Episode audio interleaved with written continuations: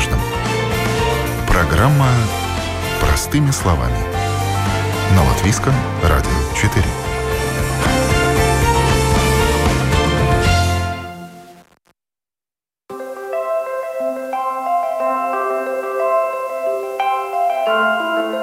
Здравствуйте! С вами Марина Талапина. Весна. На дороге появляется больше людей на мотоциклах, велосипедах и самокатах. Многие отправляются за город, на даче, люди чаще бывают на свежем воздухе. Меняется и характер травм, с которыми привозят пациентов в больницы. С чем чаще всего сталкиваются травматологи в весенне-летний период, что необходимо обязательно держать в аптечке. Об этом программе «Простыми словами» мы говорим сегодня с экспертами. Ушибы, ссадины, царапины – от этого не застрахован никто, но в скорую помощь звонят, когда дела обстоят гораздо серьезнее. И меньше вызовов по поводу серьезных травм в нашей стране не становится, несмотря ни на какие ограничения. Об этом в интервью Латвийскому радио 4 рассказала представитель службы неотложной медицинской помощи Илза Букша. Katru dienu mēs Latvijā kopumā izbraucam apmēram uz 900 izsaukumiem. Каждый день в Латвии мы выезжаем примерно на 900 вызовов в день. Общее количество звонков в скорую немного снизилось. Это связано с ограничениями, которые введены в стране. В свою очередь, количество вызовов по поводу травм 120-130 каждый день. Это травмы, которые и до этого были. К сожалению, люди продолжают их получать. Это различные несчастные случаи. Это, например, падение с высоты, когда люди выпадают из окон многоэтажных домов, получают получают тяжелые травмы. Это ожоги, которые люди получают на пожарах или из-за невнимательного обращения с огнем. Это различные сезонные травмы, которые люди получают, приводя в порядок территорию возле дома. Используя топоры или пилы, люди отрубают себе ладони, отпиливают пальцы, ноги. С такими травмами, к сожалению, все еще продолжают поступать, и количество вызовов из-за травм снизилось незначительно. Что важно знать, когда человек э, получил серьезную травму?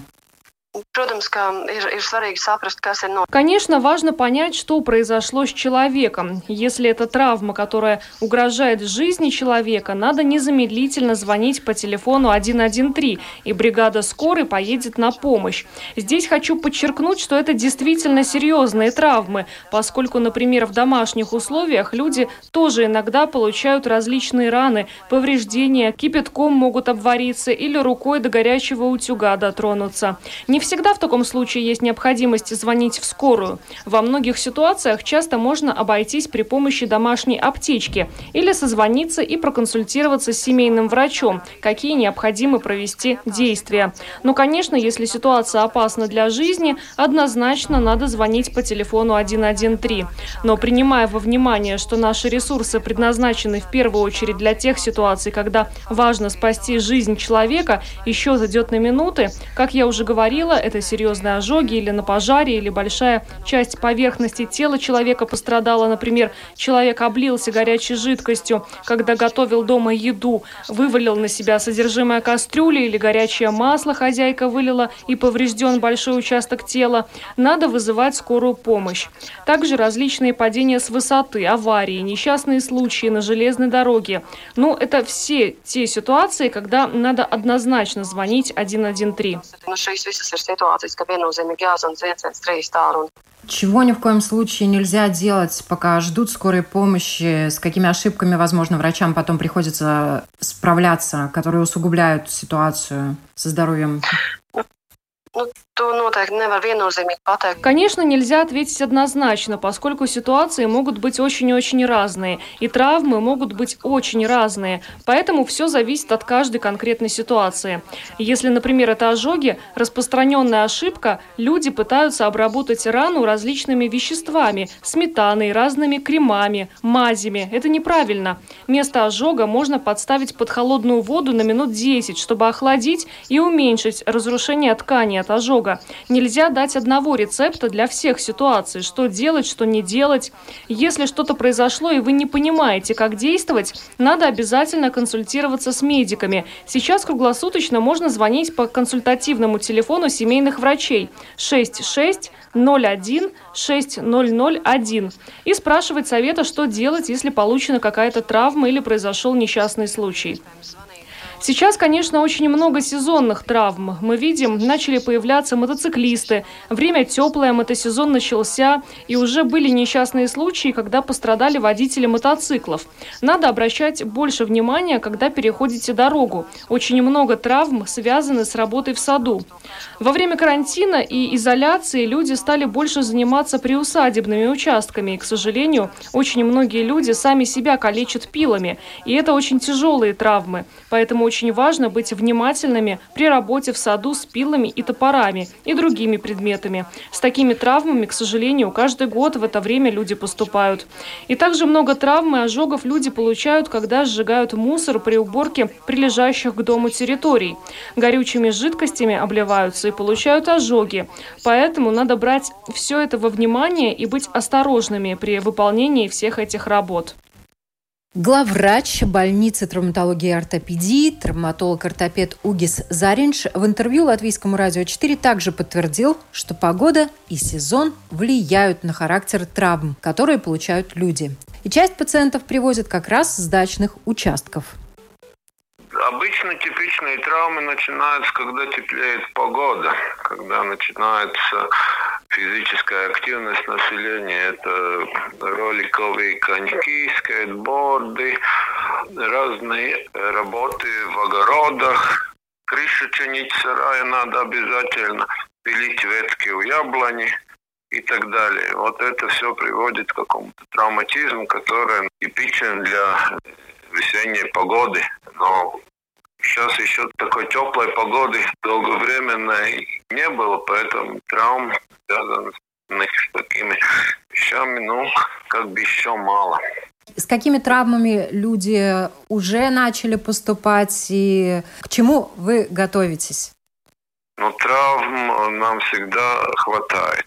Зимой это лед, весной это э, то, что я уже упомянул, эти весенние спортивные активности. В принципе, сейчас пропали травмы, которые связаны с работой, травмы, которые появлялись э, по пути на работу или возвращаясь с работы, потому что в стране эпидемия, во всем мире эпидемия, и люди больше находятся дома.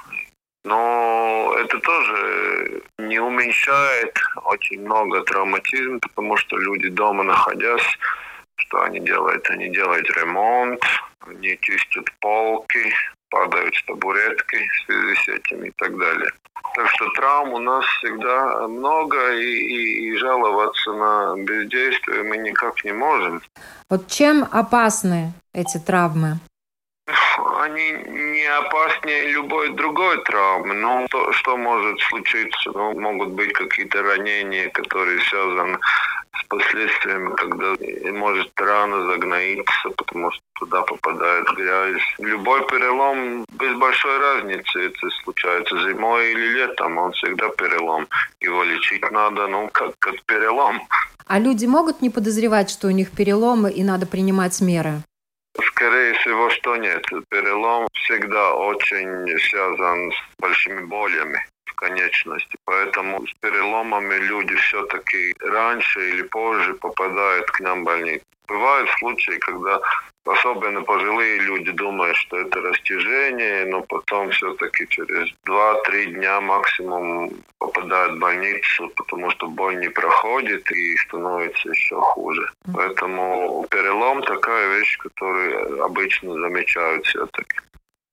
Вот многие, как вы уже сказали, спортивные травмы, они связаны даже не с переломами, а с падениями и с сильными ушибами, такими, когда кожа сдирается и так далее. И, естественно, в травмпункт далеко не всегда бегут, пытаются обработать э, раны самостоятельно. Что надо учитывать при самостоятельной обработке ран? Во-первых, надо учитывать то, что во время такого ранения в рану может попасть э, инфекция. И инфекция очень специфическая. Инфекция, которая вызывает такое заболевание, как столбняк. Это в большей части случаев э, инфекции смертельна, и люди от этого погибают. Но от этого есть вакцинация. Если человек вакцинирован от этого заболевания, тогда поверхностные раны можно просто обработать трехпроцентной перекисью водорода или просто промыть чистой водой из крана э, мылом. И если это просто задир такой, то этого вполне хватает. Но я напоминаю, что это не спасает от камняка. Если нет вакцинации, нет уверенности, что вы вакцинированы, надо идти в медицинское учреждение и эту вакцину сделать и заодно и обработать качественно квалифицированную рану. Если рана поглубже, ну тогда, скорее всего, надо обращаться все-таки в травмпункт или приемный покой больницы, потому что э, такую рану обычно надо зашивать, поставить швы, чтобы она заживала быстрее и не осталось больших рубцов. Сейчас очень много дезинфицирующих средств на спирте, на хлорке и так далее. Но одно дело обрабатывать руки, а другое дело обрабатывать раны. Вот что годится для обработки ран, а что абсолютно точно нельзя применять для обработки открытой раны? Что обязательно нельзя применять для обработки ран, в принципе нет, но э, дезинфектанты, которые на чистом спирте с глицерином, которые особенно хороши для обработки рук, для дезинфекции кожи, в этом случае они не годятся, потому что, во-первых, обжигают мягкие ткани в ране, и это ну, будет продлевать э, заживление э, этой раны. И, во-вторых, это ну, очень-очень больно, промывать рану спиртом. Поэтому существуют специальные э, средства, которые предназначены для промывки ран. Ну, одно из них может быть э, перекись водорода трехпроцентная. Можно в аптеках купить, и это всегда можно делать. И потом края раны можно еще такими вещами обработать, как раствор йода, зеленки. Это не запрещено, хотя и уже не модно так делать, но эти вещи можно в аптеке без рецепта купить. А потом поставить стерильную повязку. Стерильные салфетки тоже можно в аптеках купить. Ну, лучше всего все-таки обратиться в квалифицированное медицинское учреждение, где это сделают быстро, качественно и без болезни. Вы уже упомянули о том, что введенные ограничения немножко повлияли на тенденции травм. Да? Люди меньше стали получать травмы при поездках на работу и с работы, и количество травм дома оно остается на высоком уровне. Да? Может быть, есть да, еще какие-то тенденции? Есть одна тенденция. Травмы, которые случаются под влиянием алкоголя потому что люди сидят дома, им скучно, скорее всего, и злоупотребляют. И такие травмы сейчас, ну, немножко, но все-таки стало их больше на данном этапе. Понятно, что переломы не передаются воздушно-капельным путем. Тем не менее, учитывая нынешнюю О, ситуацию, какие меры предосторожности надо учитывать, когда люди отправляются в травмпункт есть своя маска, закрыть дыхательные пути, желательно было бы одевать, потому что мы стараемся э, размещать людей в приемном покое и в травмпункте так, чтобы они были, ну, как минимум в двух метрах друг от друга. Но все-таки такая маска не помешает, да. Каждый пациент также может получить маску при входе уже в травмпункт, но это не для того, чтобы сам пациент не заразился, но мы не можем знать, не заражен ли этот пациент, который пришел в травмпункт, и чтобы он не заразил других пациентов. Поэтому, если есть с собой, можно взять свою маску, это не запрещено. И по мелочам тоже, ну, я бы не посоветовал обращаться. Если ну, синяк, такие вещи, которые явно заживут без э, медицинской помощи, но тогда специально приходить в травмпункт, заверить себя, что там нет ничего серьезного, скорее всего, не надо. Таких травм, которые раньше были, ушибы, небольшие царапины и так далее, это, это пропало. Этих травм мы в травмпункте видим меньше. Но люди думают, правильно? Стали думать. Mm-hmm. Да, это хорошо. Но, тем не менее, вот в каких ситуациях надо незамедлительно ехать в травмпункт или вести человека? самим вести человека в травмпункт, скорее всего, что специально, ну, как бы не надо. Если человек упал с высоты, которая выше роста самого пациента, и, или явно есть деформация конечности, ну, что подозрение на перелом, ну, тогда обязательно надо вызывать скорую помощь, и они решат, куда этого пациента вести. Если большие раны, ну, кровотекущие раны, ну, это сами не справится пациент дома. Тогда надо попасть в больницу все-таки. Многие люди, конечно, стремятся помочь человеку, который попал в беду, который получил травму. И первые действия при получении травмы, которые допустимы, и то, чего делать ни в коем случае нельзя.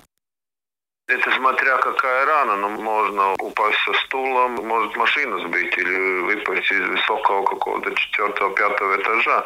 Там эта помощь будет разная. Но, в принципе, если это какая-то повседневная травма небольшой энергии, ну, поранился, скажем, человек э, каким-то оборудованием, делал дома ремонт, э, течет кровь из раны, надо поставить э, повязку, тугую повязку или из полотенца и, и прижать эту рану, чтобы она не кровила, и тогда вызвать скорую помощь. Ни в коем случае не надо э, какие-то вывихи ставить самим на место.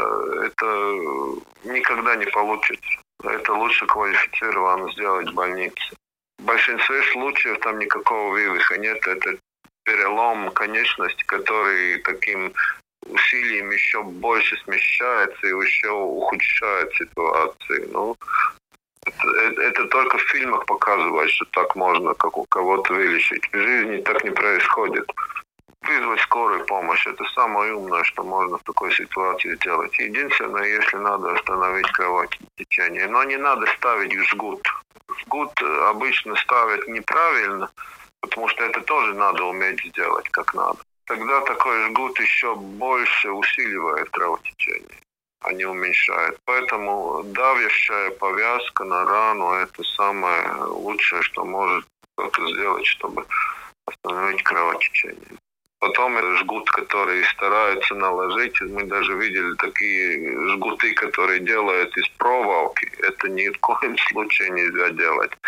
Это может привести к ампутации конечности. Такие вещи делать не надо. Давящая повязка – это самое лучшее, что можно сделать. Элементарные правила безопасности, которые могут предотвратить большое количество травм. Универсальных правил нет, не существует. Но не надо делать глупости. Ну, скажем, не надо залезать на стремянку, которая плохо держится. Не надо если не умеете без защитных средств, шлема и наколенников э, кататься на роликах. Есть такие элементарные вещи, которые должен человек сам понимать и подумать, что вот такие действия, которые не защищены, или они могут привести к э, элементарной травме, которая может закончиться тем, что надо лечить или оперировать конечности, и лечение будет долгим. И, конечно, обычно кончается хорошо, но все-таки это бездействие может продлиться на многие месяцы, если такой травма. А как долго может заживать рана или переломы? Ну, рана заживает, э, как правило, где-то в течение 10 дней, двух недель. где-то зависит от объема и от глубины раны. Но перелом это как какая кость, большая берцовая кость, например, будет заживать 3-4 месяца. Бедренная кость сломанная может тоже заживать где-то 4 месяца. Часто бывают переломы лучевой кости, запястье где-то, но это как минимум 6-8 недель будет, полтора-два месяца. Так что это довольно долго. Даже самый невинный перелом, он заживает очень, очень долго. Вы как врач-травматолог, что вашим домашним вы запрещаете делать, чтобы не получили травму? Ну, так, опять же, я должен сказать, что, что такого чуда учения, как жить без травм, нет. Ну, не надо ставить на стол табуретку, а на табуретку еще одну табуретку, чтобы закрутить новую лампочку, например. Но так делать не надо. Ну, зимой бегать в обуви очень гладкими подошвами, которые скользит. Ну, всякие такие вещи с годами набирает. И после того, как человек получает травму, он э, всегда становится умнее. Говорят, мудрые люди учатся с других ошибок. Но моя работа связана в основном с чужими ошибками, так что пока у меня переломов не было. Поведение представителей младшего поколения от взрослых отличается и на улице, и в помещении. И у детских хирургов есть своя специфика работы, которая также отличается в зависимости от времени года. Хирург детской клинической университетской больницы имени Паула Страдания Дмитрий Солопчук рассказал в программе «Простыми словами», что у детей от взрослых также отличаются некоторые принципы лечения травм и время заживления ран и переломов. Прямо в это время типичное, ну, скорее, это поехали велосипедисты и скутеристы. Это вот тот самый момент, когда не достали уже точно, все расчехлили, забыли, конечно же, все шлемы и защиты, и поехали кататься, потому что захотелось, погода хорошая, а навыки уже потерялись все-таки. Зима зимой, какая-то была зима, поэтому не так много людей ездили. Вот они и приезжают к нам все. В это время, вот если говорить, что те, которые выехали э, за границу города, это, ну, они что-то и делали, где-то скорее лазили. Деревья, заборы, либо просто какие-то более высокие места, откуда они падают. Вот они как раз падают в таких местах. Ломают себе ручки обычно, да. И дети какого возраста чаще всего поступают? А вот, скорее всем даже интересно, самым маленьким это просто новое помещение, один, два, три года, которые просто ходят, им все интересно, они разгоняются. А дальше просто больше ребенок, больше высота, больше вероятность того, что он более опасные вещи будет делать. Там уже сложно сказать по возрасту, все-таки отличаются, потому как человек больше рискует. Скорее так. Чем больше ребенок, тем больше у него уже наглости, можно так сказать, уверенности, больше он уже рискует. А все такие первые классы, они просто еще не научились в новых помещениях, в новых интересных местах себя вести.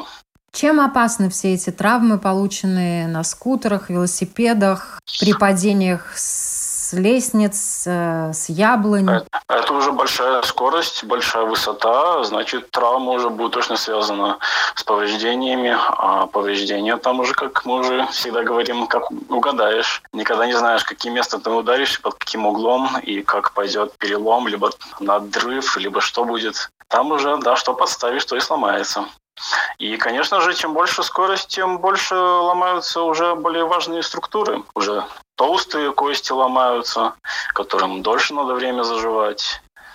Ну и, конечно же, самое, чего мы больше боимся, это голова. Люди что маленькие, чем больше у них голова, тем больше они ими бьются. Поэтому травма головы – это то, чего нам совсем не хочется встречать и чего надо больше всего бояться. Поэтому в таких вот ситуациях мы, конечно, меньше всего хотим увидеть травму головы. Поэтому всегда надо ее и защищать. То, что касается маленьких детей, как правило, если они в такую ситуацию попали, откуда-то свалились, они далеко не всегда могут признаться взрослому. Может быть, да. боль стерпимая, и, и не то, что стерпимо, у, у маленьких детей особенно есть такое, они э, скорее будут э, ступать менее аккуратно, не будут на ту самую больную косточку давить, и да, ничего даже не скажут. Родители заметят, бывали такие случаи, что через неделю, когда уже видно, что давно все это было сломано. Бывали даже случаи, когда ломают уже рядышком второе что-нибудь, и только замечается потом. Поэтому то, что маленький ребенок может не сказать, мы часто встречаемся с таким, да. На что могут обратить внимание взрослые, родители, бабушки, дедушки в поведении ребенка, что может говорить о его травме? Да, просто ведет себя менее спокойным, чего-то не хочет делать, чего обычно делал. Если с травмой ноги, то, конечно, тут сразу все это заметится. А с травмой руки, конечно, кроме пальцев будет попроще вычислить, что там локоть или плечо не двигается. А пальцы, да, бывает такое, что просто опухший пальчик у маленьких детей, и так все вроде как выглядят толстенькими и не замечают довольно-таки долго, да. А заметить можно только потому, что он как-то себя необычно ведет, меньше что-то делает. Рукой непосредственно, да? Да, рукой, ногой, там, плечо не хочет поднимать наверх. Это значит, уже врачу понятно будет, что надо на ключицу смотреть. То есть, да, что-то не двигается. Поэтому то, что родители с ребенком играются, общаются и видят ребенка часто, то им и проще заметить, что ребенка что-то не так. Введенные ограничения как-то повлияли на тенденцию э, травм, с которыми детей привозят сейчас? Вот ну, как раз слово «сейчас» скорее уже не так актуально, а вот первые недели-две мы заметили, что да, травм прямо очень резко стало меньше. И то, что люди не ехали, что-то там откладывали, э, в итоге не так уж много таких случаев было. Чаще всего как раз-таки мы встречались с тем, что нету никаких травм спортивных занятий, нету вот этих вот э, велосипедных прыганий, беганий на улицах. Это мы сразу резко заметили снижение травм. Но это было недель-две, первые потом все началось, как раньше было. Сейчас у нас уже полностью обычный весенний контингент, если так можно сказать. Родители в связи с ситуацией по ограничениям лишний раз в больницу ехать не хотят, потому что в приемном покое и дети с травмами, и дети с инфекционными заболеваниями? Нет, нет, нет. Сразу их при входе в разные стороны все разбежались, никто никого не трогает, все маски, все уже организовано таким образом уже давно. Э, можно немножко поподробнее о том, э, что надо э, обязательно родителям учитывать, когда они едут в больницу в случае неотложной ситуации? А в случае неотложной ситуации, это, конечно, последнее, о чем они должны думать. Они должны заботиться о ребенке, так, чтобы ему было не больно, так, чтобы он себя удобно чувствовал, чтобы он согретый, и чтобы его вещи самые важные были. А все остальное больница, конечно, даст. Дезинфектанты, маски, все дадим. А если просто так провериться, ну, конечно, если у ребенка уже будут даже одеты перчаточки, масочка, и он будет сразу же в больнице помазан все ручки, все дезинфектантами, то будет, конечно, всем безопаснее. И не только ребенку и родителям, но и врачу, конечно. Если они приедут уже подготовленные, так что не будут кашлять на врача, то всем будет приятней. Ситуации, в которых незамедлительно надо брать ребенка и ехать в больницу или вызывать скорую помощь. Конечно, неотложные все случаи, это падение с большой высоты, даже просто упал с велосипеда, немножко болит животик, вроде отдышался, тоже не стоит рисковать. Повреждение мозга, повреждение внутренних органов с кровотечениями – это то, что никогда вы не заметите в первую секунду. Если синячок на пальчике, и при этом э, ребенок себя прекрасно чувствует, можно дать обезболивающее немножко отдохнуть и продолжить холод. Всегда можно выбрать способ немножко подождать и обезболить. Какими средствами надо обрабатывать открытые раны? чтобы не было никогда таких случаев, чтобы спиртовыми растворами начали обрабатывать открытые раны, даже просто старый советский йод на спиртовой основе, это настолько больно, что ребенок потом просто при слове йод начинает бегать, кричать в панике, потому что из-за воспоминаний, что это было очень больно. Поэтому все дезинфицирующие жидкости, на все даже легкие потертости, это должно быть на водной основе. И все дезинфектанты, которые там есть, они в небольших концентрациях, именно для того, чтобы обмыть это все. Ну а самый главный дезинфектант, который мы обычно используем просто в нашей больнице, это йодовый раствор на водной основе который не щипит, который можно даже немножко и разбавить, так, чтобы все было дезинфицировано, все было безболезненно, и повязочки, не повязочки, там уже надо все смотреть, конечно же, от какой травмы, либо это рана, которая будет сочиться, либо это травма, которая надо уже давать подсыхать сразу же. Довольно-таки сложно, поэтому все-таки в таких случаях, когда есть какая-то травма, чтобы посмотрел человек, который имеет опыт хоть какой-то, уже будет лучше для самого пациента, конечно же. Что необходимо родителям обязательно иметь в аптечке, на даче, в квартире, в машине? Тут, конечно же, аптечка должна состоять из двух вещей. Это обезболивающие и дезинфектанты. Дезинфектанты, если мы говорим о самых обычных, которые нигде, скажем так, не будут продаваться дороже, чем обычно, это просто перекись, которой можно обмыть, смыть и обеспечить себе, по крайней мере, рану, которая не будет точно инфицироваться из-за того, что там песок, грязь. Второй дезинфектант – это вот тот самый на йодной основе дезинфектант а обезболивающее это парацетамол, ибупрофен, то, что должно быть у любого взрослого, в любой аптеке и всегда с э, правильной датой, какой можно использовать. Дети – народ э, шаловливый и народ, который очень трудно, особенно маленькие дети, сказать лежать спокойно, не двигаться. Но тем не менее, вот что родители должны делать в первую очередь, э, когда ребенок получил травму до оказания ему первой помощи профессионалами, медиками? Тут бывает такая проблема. Если мы говорим о совсем маленьких детях, то ребенок просто берется на руки и не выпускается, потому что даже есть такие недавно появились дискуссионные ответы на вопрос, стоит ли маленького ребенка шинировать шею, руки, ноги, так, чтобы он вырывался и тем самым набрал себе большую травму. И больше решили, что лучше оставлять таких детей, которые могут лежа просто находиться рядом с родителями. Это значит просто ребенок прямо рядом, рядом с родителями, и тогда он не будет двигаться, ему не будет болеть. А большой ребенок это просто привязать то, что можно привязать к той части тела, чтобы она просто не двигалась. Не говоря о том, что прикладывать холод а после травмы всегда помогает для того, чтобы все припухлости и все гематомы не такими большими вырастали уже даже позже. Поэтому так, не двигаться, приложить холод и дать обезболивающее. Вот это три самые обычные указания. Ну и в случае необходимости вызывать скорую, конечно же, да? Вызывать скорую в очень многих случаях, практически это рука, плечо, может быть, на ногах там пальцы, а все остальное, где ребенка невозможно доставить на транспорте, живот, голова, грудь, все это должно уже все-таки по наблюдению врача перевозиться. Самые распространенные ошибки людей, которые пытаются помочь Чаще всего как раз-таки они говорят, ну, подвигай, подвигай, раздвигается, и все будет хорошо. То есть не двигать. Самая обычная ошибка, которую потом еще сами дети говорят родителям, ты же не говорил, двигай, двигай рукой побольше. Как раз-таки вот это вот самая главная ошибка. Не двигать, когда чем-то ударился. И головой, можно сказать, тоже. Если голову ударили, значит, голову надо положить в покой, а не того, что бегать, прыгать и в мобильнике там смотреть какие-то маленькие тексты. Гаджеты – это отдельная тема. Ну, это сто процентов, что человек ударился головой, после этого начал там всем звонить, писать смс. От этого у него голова закружилась, начала тошнить, он поехал на скорой уже точно к нам. Для маленьких детей планшеты тоже не так хорошо в таких случаях. Лучше сказку рассказать, успокоить и приложить к синичку и что-нибудь холодненькое. В таких случаях не давать есть, потому что, если что, лучше на голодный желудок ехать в больницу. Есть вообще способы избежать весенних травм? Какие-то элементарные правила безопасности? Ну, они, в принципе, давно разработаны. Это называется защита. То есть, если ребенок выезжает э, с какой-то большей скоростью куда-то передвигаться, значит, у него должна быть защита рук, ног и головы. То, что еще сейчас начнется летом, еще и порезы будут.